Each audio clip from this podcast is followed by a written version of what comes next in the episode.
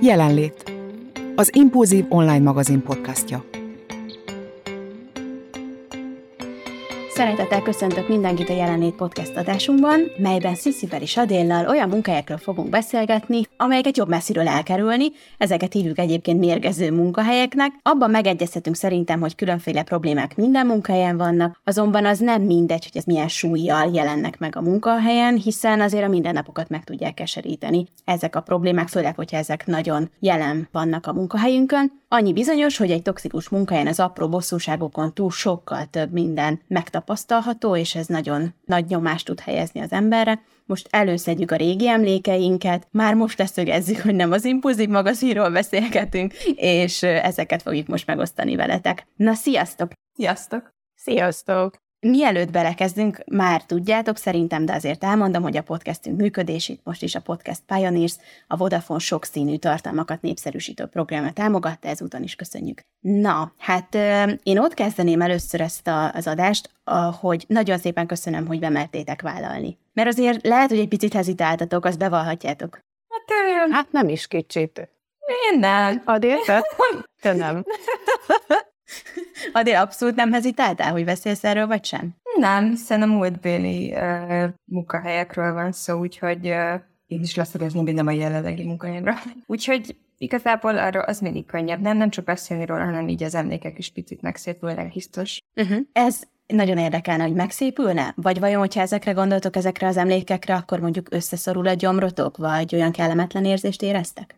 Szerintem ez a megszépítő messzesség ez erre a szituációra is abszolút áll. Úgyhogy meg egyébként most így előre lelövöm a poént, igazából az én esetemben ez pozitív kimenetelű lett a legvége ennek a munkahelyi szituációnak, úgyhogy így visszagondolva a kisebb-nagyobb helyzetekre már nem annyira felkavaró, de azért még mindig néha elgondolkodom rajta, hogy most ezzel a hozzáállással hogy viselkednék az adott helyzetben uh-huh. de már nem érint olyan mélyen. Igen, ez majd a végén úgyis elárulod, hogy miért volt pozitív kimenetelő, de amikor azért benne voltál, akkor azt még kívülállóként is olykor rossz volt nézni, azt bevallom neked. Ö, elhiszem. Hát jó, jó volt, hogy tudtam róla beszélni, nyilván, meg szerintem ez fontos is, úgyhogy meggondolom látszódott rajtam, érezhető volt, Úgyhogy, de szerintem ez mindenki esetében így van, hogyha a körülötte levők egy kicsit is nyitott szemmel és szívvel figyelik a, a szerettüket, akkor ez észrevehető. Adél, te beszéltél erről ismerősökkel, barátokkal, családtagokkal, vagy őt te úgy magadban oldottad meg? Én beszéltem persze. Hát ez annyira ö, nyilvánvaló meg, ahol az ember 8 plusz órát eltölt egy nap ö, minden héten, ötször minimum, az azért elég nagy kihatással van, és ha nem is beszélsz róla, hogy ezt Sziszi mondja, egyszerűen észrevehető. Fizikai tünete is voltak nálam például ennek, meg lelki, úgyhogy ez nagyon könnyen észrevehető, de hát ha nem is lett volna, akkor is megbeszéltem mindig ki kellett adni magamból. Erre most még vissza fogunk majd térni, hogy fizikai tünete és lelkiek, de először kezdjük az elején az első benyomásatok a munkahelyről. Akkor már éreztétek, hogy itt, itt valami, valami mondjuk úgy nem stimmel, vagy akkor még abszolút nem, meg se fordult a fejetekbe, hogy esetleg ez a munkahely nem lesz az igazi. Akkor kezdem, nekem több ilyen is volt, azért nehéz erre a kérdésre válaszolni, de azért tegyük hozzá, hogy ez is tárfogalom, hogy, hogy mérgező munkahely, mert ez nagyon sok összetemés, és nem biztos, hogy mindig az adott munkahely biztosítója, vagy a vezetőnek a hibája ez. Bár persze legtöbbször... Elég egy munkatárs. Igen, igen, nem? persze. Vagy maga a munka. És a szemfeltétel jelenti azt, hogy attól még a vezetőség rossz, ha mondjuk a munka nem jó. Na, szóval több ilyen is volt az én életemben, de volt egy különösen red flag, ugye ez a vörös zászló, vagy hogyan, hogy is fogalmazzam ezt meg, amikor egy már az állásinterjún olyan kérdéseket tesznek föl, hogy csak nézel, hogy most hova kerültél, hogy ez milyen, milyen munkakör lesz, de tényleg. Ö, szóval... Egyet, egyet-kettőt mondja nekünk. Hát ő például, ugye, ha ilyen és ilyen szituációban találnál magad, ez mondjuk fizikális, tehát ez fizikai brutalitásra vonatkozott, akkor mit tennél? És akkor, hát ilyenkor azért nagyon sok minden megfordul az ember fejében. Egyébként ez egy iskola volt. És akkor persze, hogy ezer dolog végigfut a fejemen. Egyrészt, hogy úristen, milyen helyre jöttem, kettő, úristen, most valóban akarok-e itt dolgozni, vagy nem, szóval most olyan választ adjak, ami rám nézve pozitív lesz, vagy negatív, hogy még véletlen sem menjenek fel. Úgyhogy Hát Én legjobb tudásom szerint válaszoltam, hogy mit tennék ilyen esetben, és akkor folyt tovább az interjú, de tényleg ilyen rezzenéstelen alszal, és akkor belül meg, nem tudom, hogy volt-e veletek már ilyen, amikor belül sikítasz, meg, meg röhögsz, meg, meg sanasz, hogy szakad a belsőd, és kívül meg teljesen egy ilyen fakópával kell végig gondolni egy, egy ilyen nagyon komoly szituációt, legalábbis akkor komolynak vélt szituációt, úgyhogy ez egy elég erős jel volt, azt hiszem. És akkor ide nem mentél el dolgozni? hogy nem. hypocrite. Na várja, Adél. Hallgattál a megérzéseidre? Persze. Adél, tehát valójában tudtad, hogy ez nem a te munkád lesz, de azért gondoltál, adsz egy esélyt neki? Igen, tudod, erről már máskor is beszéltünk, hogy szeretem a kihívásokat, meg a komfortzónán kívül lépni, hát ez egy elég nagy lépés volt. Itt azért jó pár évet eltöltöttem, azt tegyük hozzá. Úgyhogy ez is lefette valamelyest, valamilyen szinten a, a mérgező kategóriát, de azért azt nem mondhatnám rá, hogy minden nap, minden órája, minden perce erről szólt. Viszont azért volt rengeteg olyan dolog, ami miatt ö, aztán el is jöttem, meg, meg sokszor konkrétan odáig eljutottam, hogy akkor most felmondok, sőt egyszer fel is mondtam, de aztán mégis maradtam. Szóval ilyen zegzugos, viszontagságos évek voltak ezek. Uh-huh. Sziszi, nálad ez hogy volt? Hát én szerencsére csak egyetlen egy ilyen munkahelyel találkoztam eddig, úgyhogy nincs olyan nagy tapasztalatom ebben, remélem nem is lesz. Az első benyomás abszolút pozitív volt, tehát nekem semmiféle rossz előérzetem vagy megérzésem nem volt. Itt ugye konkrétan egy kollégáról van szó, aki ráadásul tulajdonképpen, hogy úgy mondjam, egy kicsit ilyen kisfőnökön volt, vagy ő az, aki betanított, ő indított el ezen a munkahelyen. Nagyon kedves volt, nagyon előzékeny volt, figyelt rám, mindent elmondott, tehát abszolút az első pillanat az nagyon felvillanyozó és nagyon motiváló volt. Később jött a fekete leves. Hát és akkor kíváncsi is vagyok arra, hogy na, mikor jött el ez a pillanat, amikor érezted, hogy ezek azok a jelek, amik, amik arra mutatnak, hogy hoppá, lehet, hogy nem ez az én munkahelyem. Hát szépen lassan. A legelsőre nem emlékszem, mert szerintem abszolút nem tudtam, hogy ez már esetleg az lehet, mert először annak tulajdonítottam, hogy nyilvánvalóan, mint új munkaerő, nem csinálok mindent tökéletesen, tehát vannak hibák, van, amit javítani kell, valamit másképp kéne, ugye bevett szokások vannak, munkamenet, amit az ember még nem csinál tökéletesen, sőt, jó ideig nem. Nyilván a gyakorlat teszi ügyessé a munkavállalót, csak egyre inkább megszaporodtak ezek a negatív megjegyzések, és egyre inkább úgy éreztem, hogy akármennyire próbálok tökéletesen megfelelni, és akármennyire is úgy éreztem, hogy, hogy jól, jól csináltam a munkámat. Zárójelben megjegyzem, hogy a, a főnököm teljesen elégedett volt a munkámmal, tehát a, a nagy főnök, hogy úgy mondjam. Egyedül ez a kolléganő volt az, aki valahogy mindig talált fogást rajtam és egyre inkább szaporodtak ezek a szituációk, aztán átmentek már olyan dolgokba is, ami nem feltétlenül a munka, konkrétan a munkatevékenységhez kötődő probléma fölvetése volt, hanem egyéb személyes dolog, vagy olyan, ami már inkább, a, inkább az emberi jelenlét tel volt kapcsolatos, mint magával a munkával, vagy az ahhoz való hozzáállással. És ezek egyre inkább szaporodtak ezek a dolgok. Eleinte könnyen vettem, átsiklottam fe, felette, próbáltam még jobb lenni, még jobb lenni, és egy idő után rájöttem, hogy nem erről szól a dolog. Valami más a baj. A nálad volt ilyen, amikor mondjuk egyetlen egy ember képes volt az egész munkahelyi légkört mérgezővé változtatni?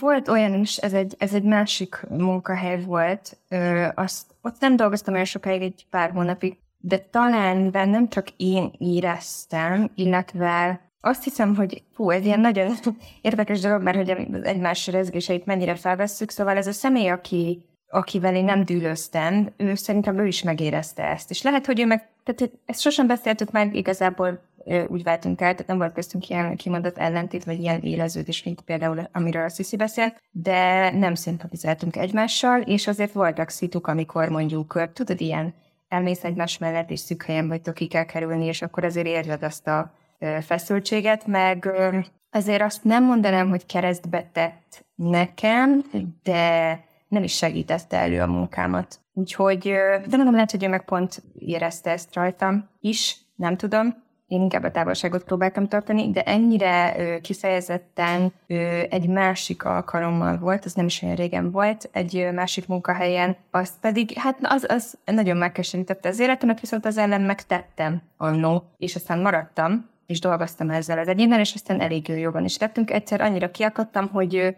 hogy én is úgy szóltam hozzá, ahogy ő hozzám, pedig azért én annak a híre vagyok, hogy attól még, hogy valaki van, amilyen attól neked nem kell lesüllyedned a szintjére. Viszont akkor én is ezt a módszert választottam, és nem volt más választásom, és aztán egy konfliktus, konkrétan egy veszekedés történt, de hát nem kántorított egyikünk se belőle, hanem kiadtuk magunkból, és aztán egyébként utána ő nem sokkal megbocsánatot kért mind a kettőnk a másiktól, és utána meg meglepően jól alakult a viszonyunk. Úgyhogy ilyen Tehát kiálltál magadért. Azt hiszem, hogy igen. De azért ez érett sokáig, tehát ennek voltak előzményei, hogy csak tűrtem, tűrtem, nyeltem, és magamat is próbáltam meggyőzni róla, lehet, hogy nem meggyőzni, de azért elgondolkodik ilyenkor az ember, tapogatozik, túlhatolózik az agyában, az agyában is, meg az agyában is, hogy lehet, hogy bennem van a hiba, vagy kicsit empatikusabbnak kéne lennem, vagy hogy nem úgy működnek a dolgok, és tényleg velem van a gond. De aztán, amikor szépen lassan rájössz arra, hogy nem, és mindig falba ütközöl, akkor, akkor igen, betelik a pohár. Én Sziszi, azt láttam rajtad, hogy te amúgy is egy ilyen nagyon empatikus típus vagy, nagyon türelmes vagy, mindig megpróbálod a másik szemével is szemlélni a világot, és ezáltal még ilyen empatikusabban viszonyulni hozzád, hogy te nagyon-nagyon sokáig türelmes voltál, és nyeltél még akkor is, amikor már szerintem nem kellett volna.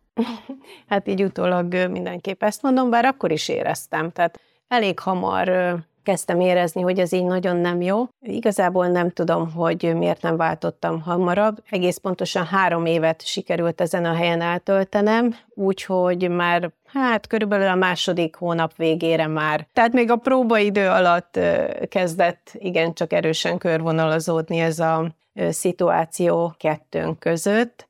Nem tudom igazából, hogy miért húztam eddig, így utólag nagyon bánom, de hát egy, egy valami pozitívuma lett, amit már említettem is, hogy azért egy idő után sikerült, sikerült ezt a az ellentétet kettőnk között, hogy úgy mondjam, feloldani, megszüntetni, és annyira vicces a dolog, hogy igazából mire eljöttem, addigra teljesen konszolidálódott a kettőnk kapcsolata, de addigra már úgy voltam vele, hogy most már, most már lépek. De emlékszel arra a pillanatra, amikor először kiálltál saját magadért, és azt mondtad, hogy na jó, ez az én határom, ezen most már nem fogsz tudni túllépni, és ed- eddig tovább nem viselem el mondjuk azt, hogy így bánsz velem, vagy megalázóan viselkedsz velem, vagy ö, igazságtalanul bánsz velem. Emlékeim szerint több ilyen helyzet is volt, de egyre emlékszem konkrétan, amikor, amikor úgy érzem, hogy nagyon sikerült beleállnom a helyzetbe, Korábban is próbáltam mondogatni és elmondani a véleményem, az én szemszögemből közelíteni a, a dolgok felé,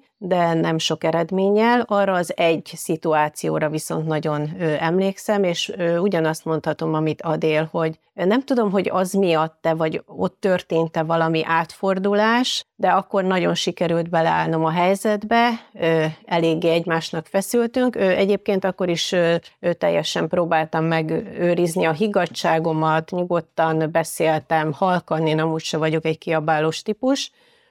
Annyi volt, hogy talán saját érveimet próbáltam úgymond külső dolgokkal is alátámasztani, kézzelfogható dolgokkal, konkrét helyzetre vonatkozóan, hogy most ezért-e, vagy azért, mert nem vettem föl a kesztyűt, és nem kezdtem el én is hisztérikusan kiabálni és csapkolódni, hanem teljesen higgadtan de elmondtam a véleményem. Közben mondanom se kell, hogy akkor megmérték volna a vérnyomásomat, szerintem rögtön visznek a sürgősségire. Ott dobogott a, a szívem a fülembe szinte, és úgy éreztem, hogy fú, mindjárt elájulok, de mégis higgadt tudtam maradni, és akkor, akkor történt egy, egy átfordulás, azt hiszem. Tehát onnantól kezdve egyre inkább konszolidálódott ez a dolog, és a végére tulajdonképpen teljesen jóba lettünk.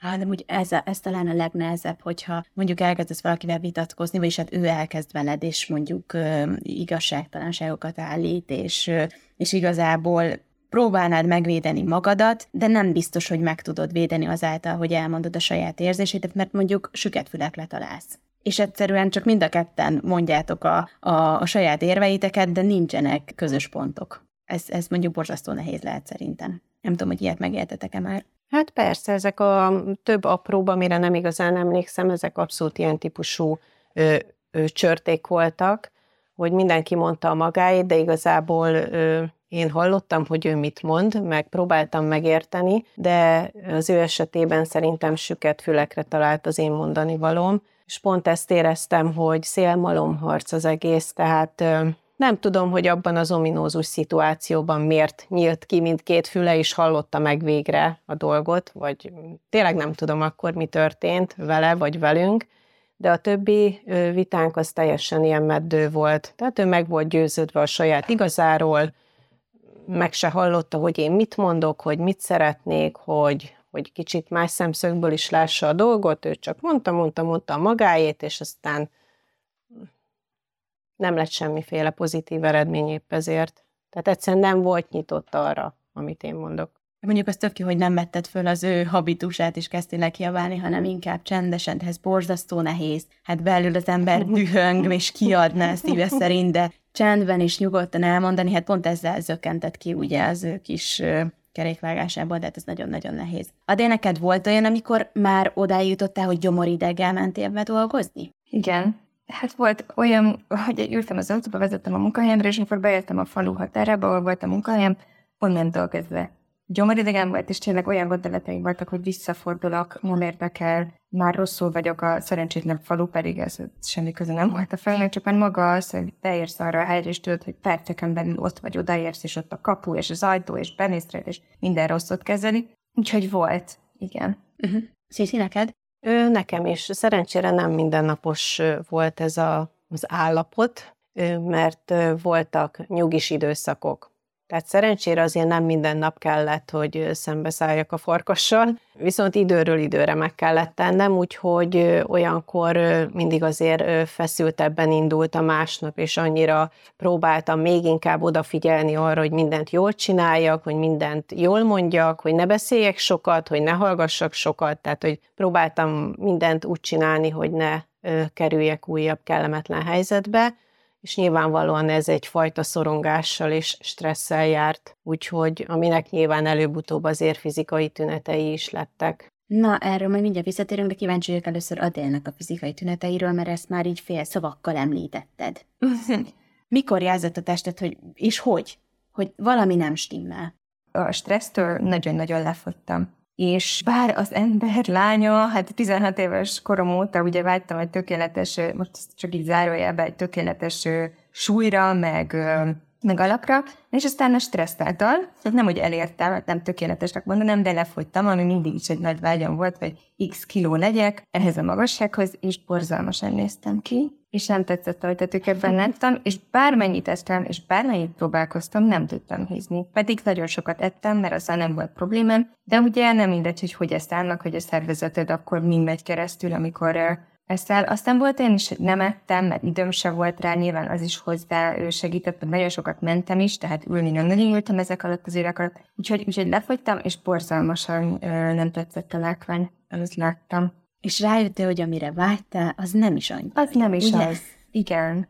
Az nem is az. Igen. Ez egy bármekkora klisé nem azt számít, ami kívül van, hanem amit, amit belül érsz el. Örültél annak, hogy végre, nem mint hogyha előtte nem néztél volna ki jól, de hogy lefogytál és elérted az álomsúlyt, sőt, még, még többet is fogytál, de hogy tudtad azt, hogy valójában ennek mi az oka, vagy elkezdtél azon gondolkodni, hogy, hogy fú, hát lehet, hogy azért, mert annyit stresszelek, és egyébként ö, nem foglalkozom azzal, hogy mondjuk egyek, vagy stb. stb. Én, én ezt ö, folyamatosan tudtam, tehát én ezt éreztem, ez nem úgy volt, hogy egyik napról a másikra észrevettem, hogy lefogytam, és akkor tehát ennek nem is örültem csak tudatosodott bennem, hogy amire nagyon sokszor sokáig vágytam, így kamaszként, uh-huh. meg aztán felnőttként is. Úgyhogy persze, tudtam, tudtam, hogy ez, ez uh-huh. mitől van, és, és egyáltalán nem éreztem jól magam. Sem lelkileg, sem fizikailag. És ez látszódott is rajta.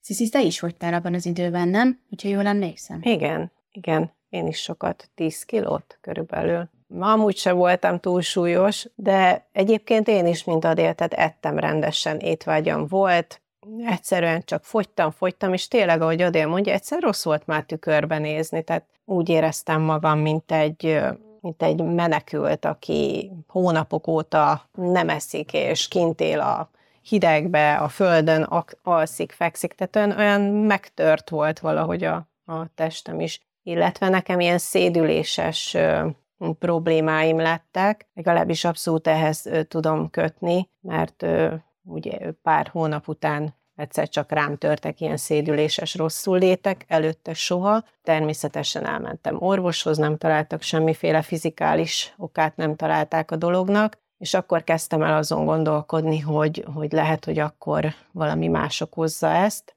Úgyhogy sokszor jelentkezett ez reggel is egy-egy ilyen alkalom után, hogy, hogy már reggel éreztem, hogy úristen visz a fejem, és hogy csinálom majd végig a napot, vagy akár ott a munkahelyen is többször rám jött, úgyhogy nagyon-nagyon kellemetlen tudott lenni, sőt, igazából néha kifejezetten ilyen halálfélelem érzésem volt, mert sose tudtam, hogy ez a szédülés, ez vajon mennyire, vagy meddig fog fokozódni, vagy mi lesz a vége, vagy egyáltalán vége lesz-e, és ha igen, akkor mikor. Úgyhogy biztos, hogy nagyon meg tudja viselni az embert testileg is az, hogyha lelkileg nincs, nincs a helyén. Ugye, hogy a testi tünetekről beszéltünk, és hogyha áttérünk a lelki oldalára, akkor ugye mind a kettő munkahelyem, hogy adél többet is említett, de azért hosszabb időt voltatok.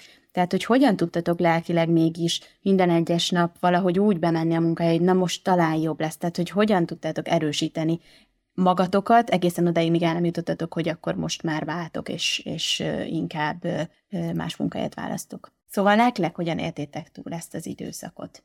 Nekem nagyon sokat segítette a csapat, akikkel együtt dolgoztam. Úgyhogy hát ő miattuk is éltem túl azokat a napokat, meg természetesen azért a munkámnak is voltak olyan szegmensei, amiket élveztem, és nagyon-nagyon szerettem. Meg hát a közvetlen partnerem, a közvetlen kolléganőm, akivel hát napi nyolc órát együtt töltöttünk, és tényleg néha csak elég volt egymásra néznünk, hogy te atya, úr, Isten, miket élünk át együtt, és hogy mindig azt mondtam akkor is, amikor ott dolgoztam, hogy erről egyszer biztos, hogy írok egy könyvet, ha más nem egy cikket, vagy egy novellát, de hogy az extrémitásnak olyan fokozatain mentünk keresztül sokszor, Szóval olyan abszurd helyzetekben találta magát az ember, ami már, már szinte komikus volt. Úgyhogy néha ez segített át a nehéz pillanatokon, hogy már olyan abszurd volt a helyzet, hogy más nem tudtál csinálni, csak egyszerűen nevetni.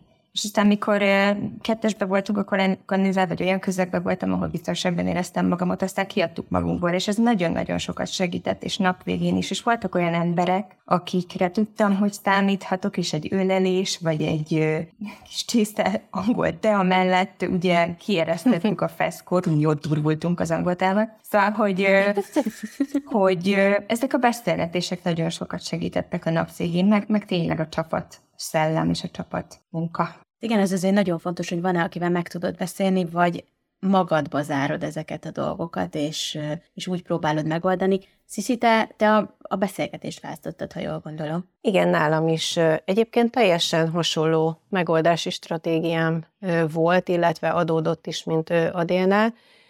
Tehát egyrészt ott a maga munkahelyen, tehát én leszámítva ezt az egy kollégát, én nagyon jól éreztem magam, hasznosnak éreztem magam, elégedettek voltak a munkámmal, semmiféle konfliktusom nem volt senki mással, pedig szerintem nem is tudom hányan, legalább 20 biztos voltunk ott, és csak nők, tehát mint tudjuk azért egy ilyen munkahely az elég kemény tud lenni, amikor ennyi hölgy egymásnak feszül nap, mint nap. Senkivel semmi problémám nem volt, mindenki elfogadott, kedvelt, szeretett, valakikkel különösen jó kapcsolatot sikerült kialakítani, a főnöknőmmel is nagyon jóba voltam, mindig kihangsúlyozta, amikor így el kell, hogy mondjam, hogy ez egy közfoglalkoztatotti állás volt akkoriban, és annak örültem, hogy újra és újra meghosszabbították ezt a státuszt. Az fájt, hogy nem kaptam egy fix állandó állást, tehát azt nem sikerült legmagasabb körökbe elérnie a főnökömnek. Sajnos nyilván anyagilag így jobban megérte a cégnek, hogy közfoglalkoztatottként voltam ott. Mindig újra és újra meghosszabbították ezt a státuszt, ebből is azt éreztem, hogy igenis szükség van a munkámra, szükség van rám, úgyhogy én nagyon jól éreztem ott magam, az a hátulütője volt ennek az egész szituációnak, hogy ez a kolléga, ez közvetlen kolléga volt, tehát napi 8 órában egy szobában ültünk, ami igencsak megnehezítette a helyzetet. Szerencsére, hát nem csak egyébként nem csak nekem okozott nehéz perceket, hanem ő azért mindenki tisztában volt ennek a kollégának a temperamentumával és a, a kollégákhoz való hozzáállásával, úgyhogy mással is voltak ö, ö, szituációk, amik kellemetlenek voltak, így ezeket meg tudtuk utána beszélni, nyilvánvalóan mi ö, károsultak, úgyhogy ez sokat segített nekem is, tehát a maga a többi ö, munkatárs, maga a munka, illetve hát nyilvánvalóan az otthon melege. Ugye a páromnak öntöttem ki mindig a szívemet, és tényleg mindig meghallgatott, tanácsokat adott, mindig jól átbeszéltük, átrágtuk a dolgokat, úgyhogy ö, igazából ez nagyon sokat tudott nekem segíteni, és szerintem ez, ez általában azért ö, jó megoldás lehet. De nyilván eljön az a pont, amikor tudni kell fölállni és elmenni. Na, ne, nekem ez egy kicsi elhúzódott. Adél, nálad mikor jött el ez a pont? Mikor érzted azt, hogy ez e, teljesen mindegy, hogy amúgy egy jó emberekkel vagyok körülvéve, szeretem a kolléganőimet, meg a kollégáimat, és még a munkát is, de mégis van olyan része, ami, ami annyira, ami, ami nehézséget okoz, és mikor jött ez a pillanat, hogy ez sajnos így, így pontot kell rakni a végére? Hát az előbb említettem, hogy eljött ez a pont egyszer, de aztán még maradtam két élet, azt hiszem, két és fél élet. Az hogy lehet? Hát, hogy végre meghallgattak, és leültek velem beszélgetni, illetve nem azt mondom, hogy végre meghallgattak, mert hogy én így a tehát igen, van ez az tulajdonságom, hogy én nagyon sokáig tűrök, mint hogy a Sziszi is mondta, meg biztos nagyon sok mindenki van, egy tűrök, tűrök, tűrök, és aztán egyszer csak semmi jelen nincsen, hogy fortyog a vulkán, és akkor buf, felrobbanok, és akkor ez így volt, és akkor um, igazából a közvetlen főnökömhöz fordultam egy felmondó levéllel a semmiből gyakorlatilag, és akkor ő ugye hát köpni nyelni nem tudott, de azért éreztem, hogy hogy nem örül neki, meg hát nyilván ennek hangot is adott, úgyhogy leültünk beszélgetni aznap, és mondta, hogy ez abszolút megérti, és hogy neki is ezért az egy, az egy jelzés, hogy valami nincs rendben, mert igazából az vezetett oda, hogy úgy éreztem, hogy nincs is kihez fordulnom, meg hogy én sem tudok már jobban Ennyi. többet ennél, és Már nem tudom megoldani a, a problémákat, amik szembe jönnek velem, hogy egyedül ehhez kevés vagyok. Úgyhogy, úgyhogy aztán odaadtam neki a felmondó levelet, leültünk beszélgetni, és végül megbeszéltük, hogy hát ezt, ezt lehet orvosolni ezeket a problémákat, amik nálam jelentkeztek, és aztán egy ideig sikerült is, és aztán jöttek újak. Ezt is nálad is szerettem volna kérdezni, hogy volt, akihez mondjuk azt mondod, hogy a főnököddel tök jó kapcsolatod volt, akinek mondjuk ezt tudtad mondani, hogy neked van egy ilyen problémád, amivel egyre inkább nem tudsz mit kezdeni? Ez jó kérdés, meg se fordult a fejembe, hogy hozzáforduljak ezzel. Mert hogy úgy érezted, hogy ez a, ez a te feladatod, és ezzel neked kell megküzdeni? Hát egy része azt, nem akartam terhelni ezzel, tudtam, hogy épp elég más baja is van, dolga is felelőssége, illetve, mint ahogy mondtam is, az munkahelyen mindenki tisztába volt ennek a kollégának a nehéz természetével, és úgy voltam vele, hogy most oké, okay, hogy én napi nyolc órába tényleg egymás nyakába lihegve ott vagyunk egy irodába, és nyilvánvalóan engem több negatív impulzus ér vele kapcsolatban, mint bárki mást, a munkahelyen, de mégis úgy éreztem, hogy most én itt, itt vagyok, nemrég jöttem, kis közfoglalkoztatott, és most már is rohanok a főnökhöz, és sírok, mert a kollega egy kicsit ledorongolt, úgyhogy abszolút nem éreztem ennek szükségét, de lehet, hogy, hogy nem lett volna rossz, illetve biztos sokat jelentett volna, hogyha egy állandó státuszban van az ember, akkor, akkor azért egy kicsit más súlyozása jut egy-egy ilyen szituációnak. Én nem tettem meg, de biztos, hogy, hogy egy, egy úgymond egészséges munkahelyen ezt, ezt meg is kell tenni. Tehát igenis a vezetőnek nyitottnak kell arra lenni, hogy bármelyik alkalmazottjának van-e problémája, igenis meg kell őket hallgatni, mind a két oldalt meg kell hallgatni, de úgy gondolom, hogy tehát neki igenis ebben felelőssége van, hogy ez a légkör megfelelő legyen, hiszen akkor tudnak a munkavállalók megfelelő teljesítményt nyújtani, akkor tud egy olyan légkör kialakulni, ami a, a cég számára üdvözítő lehet, hogy ott mindenki jól érzi magát testileg, lelkileg, senki nem szorong, nem stresszel egyfolytában. Nyilván vannak időszakok, amikor sok a munka, és nyilván mindenkinek vannak nehéz napjai, de ez a napi szintű, folyamatos, igazából szinte minden alapot nélkülöző agresszivitás, ami megnyilvánulhat nyilván szóban is, lelkileg is. Tehát ez, ez egy olyan hatás, amit egy vezetőnek igenis, hogy látnia kell, hallania kell, és foglalkoznia kell vele, mert az ő érdeke is. Tehát lehet, hogy a vezetőt én, mint kisember nem érdeklem, nem is feltétlenül kell, bár én úgy gondolom, hogy minden vezető legyen annyira empatikus és humánus, hogy minden egyes kis alkalmazottjára jusson néhány perc az életéből, de ha más nem, akkor maga a, a cégének a jövője, hiszen egy, egy, egy szorongó, egy zaklatott, stresszes munkaerő sosem fog olyan munkát végezni, sosem tud úgy ott lenni testileg, lelkileg, fizikailag, hogy, hogy produktív legyen, ami viszont nyilvánvalóan, hogy megmutatkozik kifelé. És ez viszont már igenis érdekel a vezetőnek, tehát ha másért nem, legalább ezért legyen nyitott ezekre a dolgokra. Úgyhogy mindenkit erre biztatok, hogy próbáljon meg, próbáljon meg beszélni erről, hogyha ilyen történik vele.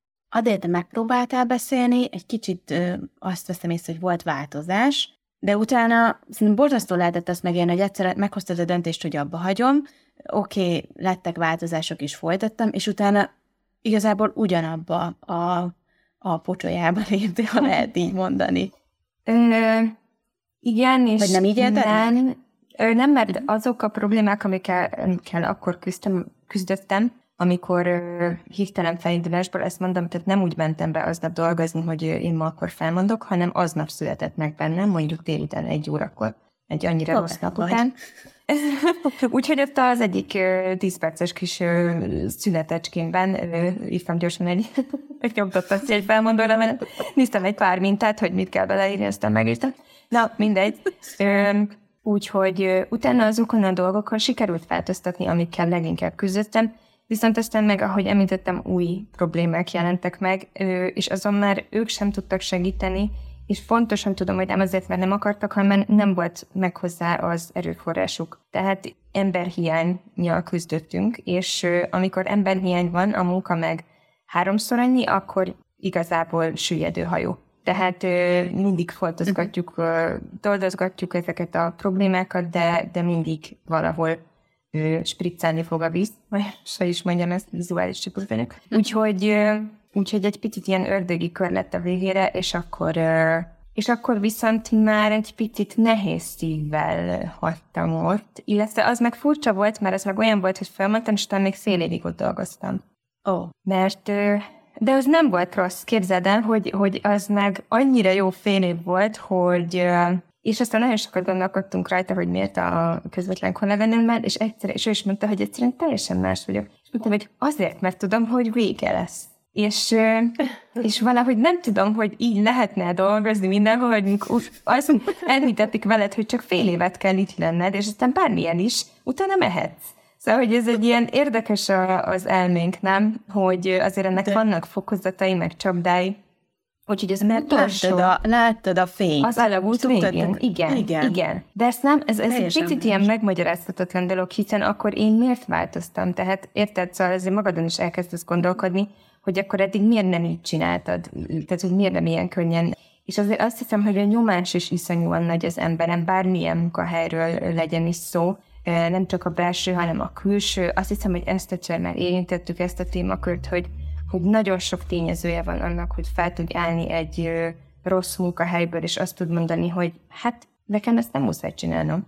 Mert lehet, hogy muszáj, mert lehet, hogy egy családot kell eltartanod, a gyerekeidet, fizetned az összes számládat, és hogyha azt mondod, hogy akkor két hét múlva vagy egy hónap múlva felállsz, akkor lehet, hogy nincs mit enned. Tehát azért nem lehet ennyire általánosítani, de, de ahogy mondta azt is, beszélni muszáj róla. És ha valamit, akkor azt én is megtanultam, hogy ha valami problémád van, akkor annak hangot kell adni, még ha ez itt egy ilyen új dolog is nálunk, vagy új, új keletű, vagy új szerű, vagy nincsenek hagyománya, pedig uh-huh. jó lenne, ha lenne. Uh-huh. Sziszi, benned mikor született meg a döntés? Mi volt ez a, mondhatom úgy is akár, hogy az utolsó csepp a pohárba? Bár azt mondod, hogy a végére már egészen konszolidálódott a helyzet. Igen, sőt, kifejezetten baráti de hangulatba ez, ez váltunk. Röviden mondd, de hogy hogy lehet egy, egy, egy, egy kapcsolat, tehát hogy, hogy futhat be egy ekkora ívet? Hát ez érdekes, ez jó lenne elbeszélgetni a volt kollégámmal is erről, néha eszembe jut. Egyébként nagyon vicces, mert a mai napig tartjuk a kapcsolatot. nem túl, hogy mondjam, tehát nem napi szinten, de azért, mit tudom én, karácsony, húsvét, itt-ott így a nagyobb ünnepekkor ráírunk egymásra, hogy mi újság, hogy vagy, és akkor egy pár szóba lehet ez a kult, ez, ez, egy, ez egy nagyon magas szint, amikor azt is megpróbáld megszeretni, aki egyébként téged gyűlöl. Tehát azért ez egy... Egyébként ez nekem nagyon jól ment, tehát valószínűleg ezért is húztam ilyen sokáig, mert, mert mindig úgy éreztem, hogy adok ennek a dolognak még egy esélyt. Biztos rossz napja volt. Egyébként tudom, hogy egészségügyi problémákkal is küzdött saját bevallása szerint is, ami okozhat úgymond ilyen viselkedésbeli problémákat is, de azért látszódott az, hogy ő azért alapvetően egy kicsit nehéz természet. Nyilván mindenki hozza a maga kis zsákját a múltjából, a gyerekkorából, Egyébként nagyon sokat beszélgettünk, és sok mindent elmesélt magáról így az idők során, és nyilvánvalóan nem véletlen, hogy ő olyan, amilyen, amire még egy lapáttal rátett ez a betegség is, és Valószínűleg ez a, ez a sok minden együtt, tehát egyrészt azt, hogy volt egy adott szituáció, amikor sikerült úgy beleállnom a helyzetbe, valahogy egy olyan időpontban, egy olyan ponton sikerült őt ott és akkor megfognom, hogy, hogy ö, nyitottá vált hirtelen az egészre, vagy nem tudom, megvilágosodott, hogy, hogy itt, itt azért nem csak velem van probléma, legalábbis szerinte, hanem itt, itt kettőnál a vásár. Szerintem ez is közrejátszott, közrejátszott az, hogy ez az adott betegség, ami, aminek ő is elkezdett a végére járni, és egyébként, ahogy Adél is mondta, hogy tehát ő, ő aztán bocsánatot is kért tőlem, erre a betegségre hivatkozva, hogy ő azért olyan ingerült és ideges mindig, és stb. stb. Persze azért mi mindannyian tudtuk ott bent, hogy Valóban egy kicsit javult a helyzet, miután ez a betegség kapcsán ő, őt kezelték, de azért nem szűnt meg. Tehát az, azért az alap természete az továbbra is ott maradt és jelen volt, de tény az, hogy velem szemben nagyon, nagyon szépen letisztult ez a dolog, úgyhogy nagyon sokat beszélgettünk, úgyhogy igazából ez a, ez a folyamatos negatív munkahelyi légkör egyre inkább pozitívba csapott át. Tehát inkább már másokkal szembe kezdtem érezni ezt, hogy ő azért még, ő még mindig ő maga, tehát nem szűnt meg önmaga lenni, de felém már szerencsére nem. Úgyhogy inkább már gyakorlati szempontok miatt döntöttem úgy, hogy eljövök onnan, illetve addigra már egyszerűen megérett bennem, hogy talán ideje váltani és más csinálni, de vele teljesen, mondom, baráti hangulatba váltunk el, úgyhogy sikerült ezt rendezni. Megmondom, szerintem az is sokat számít, hogy tehát én mindig elhiszem az embereknek, hogy hogy ők tudnak jók lenni, és akarnak is, és mindig várom azt a lehetőséget, amikor ezt meg tudják mutatni, és ő végül is megmutatta nekem. Hihetetlen. Adél, de neked is az egyik munkahelyeden azt mondtad, hogy ilyen, ilyen helyzetbe kerültél, hogy nagyon nagy ellentét volt, aztán jól egymásnak feszültetek, és valahogy sikerült letisztázni. Na de hogy? Hát mondom, ez az vezet, hogy ugye fortyog a vulkán, és nem akarom ismételni magamat, tehát ez, ez, uh-huh. ez mindig ott van, ez a feszültség, ami aztán egyre nagyobb lesz, és a végén fel kell, hogy robbanjon. Ha nem robban fel, akkor évekig is elhúzódhat ez a konfliktus, ez a kimondatlan konfliktus, amiben vagytok. Aztán az a jobbik, hogyha fölrobban, és aztán lesz, hogy mi a következménye. Most a mi esetünkben ez szerencsés volt, hogy utána ezt meg tudtuk beszélni, mind a ketten intelligensek voltunk ö, ahhoz ö, érzelmileg, vagy mi ennek a neve?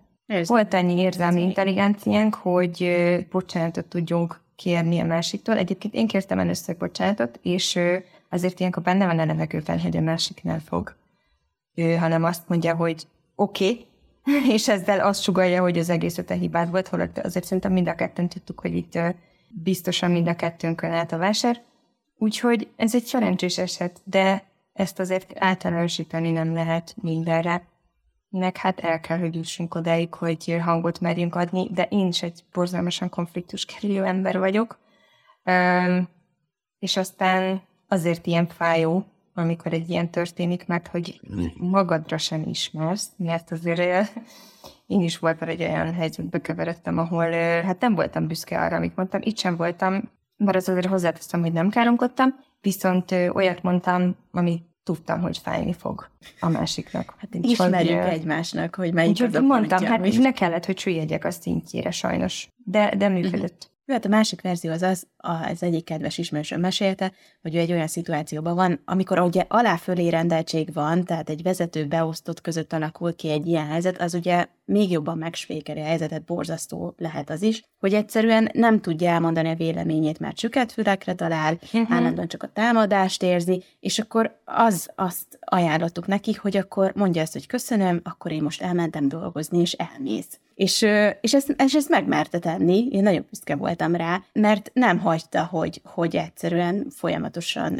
a bántást kapja, hanem, hanem kiszállt a helyzetből, megdermette a levegő, az biztos, tehát senki nem számított arra, hogy lesz bátorsága bárkinek is ezt megtenni, de szerintem ez is bátorság kell. Tehát néha nagyon, vagy szerintem nagyon sokszor jó, hogyha az ember mer állni önmagáért, de vannak sajnos olyan helyzetek, amikor egyszerűen csak olaj a tűzre. Mert egy olyannal áll szemben, aki, aki mondjuk nem akarok dobálózni a szavakkal, de mondjuk egy kicsit narcisztikus, vagy nagyon is, akkor, akkor annak adod alá ugye a lovat, és, és teljesen elfajul a kommunikáció. Legalábbis én ezt tapasztaltam meg, nem tudom, hogy ebben van-e tapasztalatatok egy ilyen típusú emberrel vitatkozni, hát majd, hogy nem a lehetetlen küldetés. Volt ilyen is. Volt? Volt, aki... Akkor meséljetek aki a mai napig úgy gondolja, hogy neki mindig mindenben igaza van, és sérthetetlen, tévedhetetlen, és sohasem hibázik. Most egy ilyen embernek te nézőpontodat megpróbálni nem is érdekli. át. Nem. Tehát ezt, azt érzed egy idő után, hogy elmondasz neki valamit, és teljesen más dologról kezd el beszélni.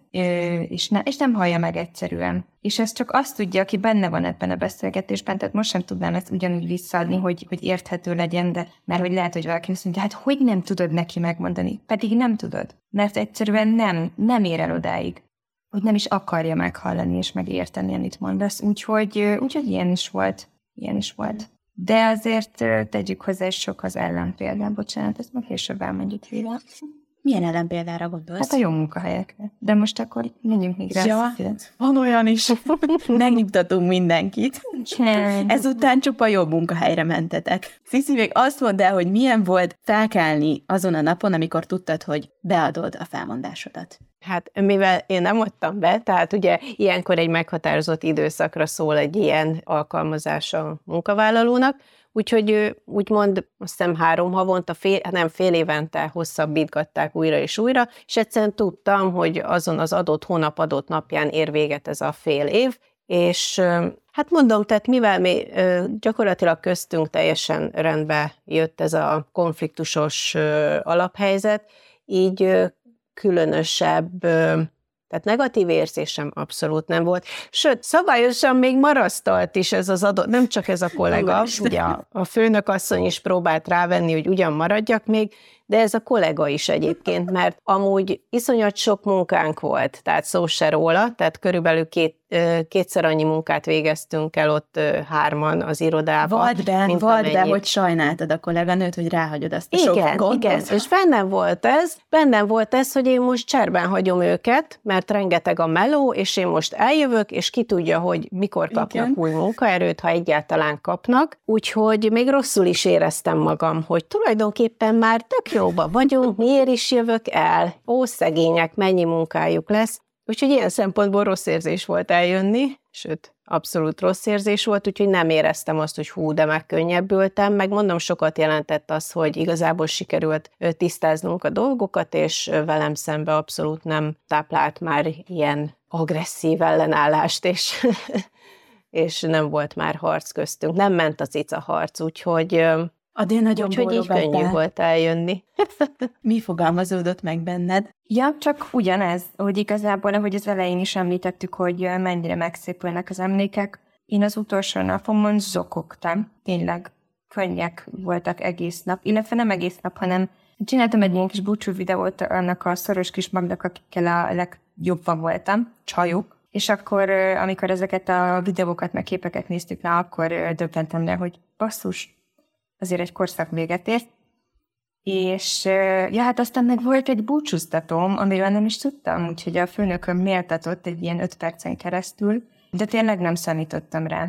Úgyhogy, úgyhogy ez nagyon-nagyon jól esett, és iszonyatosan megríkatott, és akkor én is úgy éreztem, hogy úgyis, tehát minek megyek el, hogyha itt ennyire szeretnek, és, és tényleg én is szeretem őket, mert mondom, a csapattal sosem volt semmi baj, sőt, ők tartották ezt az egész helyet. Úgyhogy azóta már odáig fajult a dolog, nem csak, hogy megsajnáltam, hogy úristen, hát most akkor azok a, akikért én felelős vagyok, most, most mi lesz velük, ha én elmegyek, hanem azóta már, aki a helyemre jött, ő is ott dolgozott, ő is elment, és azóta megfordult a fejembe, hogy visszamegyek, mert kérdezték, hogy akarok ugye visszamenni. Úgyhogy uh, ideig is elfajult a dolog, tehát tényleg megszépülnek az emlékek, de nem, nem megyek vissza annak vége, és azt hiszem, hogy, hogy amit lezártunk, azt jobb uh, nem borgatni, hogy megyek, csak a káposzta jó felmelegítve? Igen. Igen. Úgyhogy, Sziszi, te is így gondolsz most már vissza rá? Visszamennél?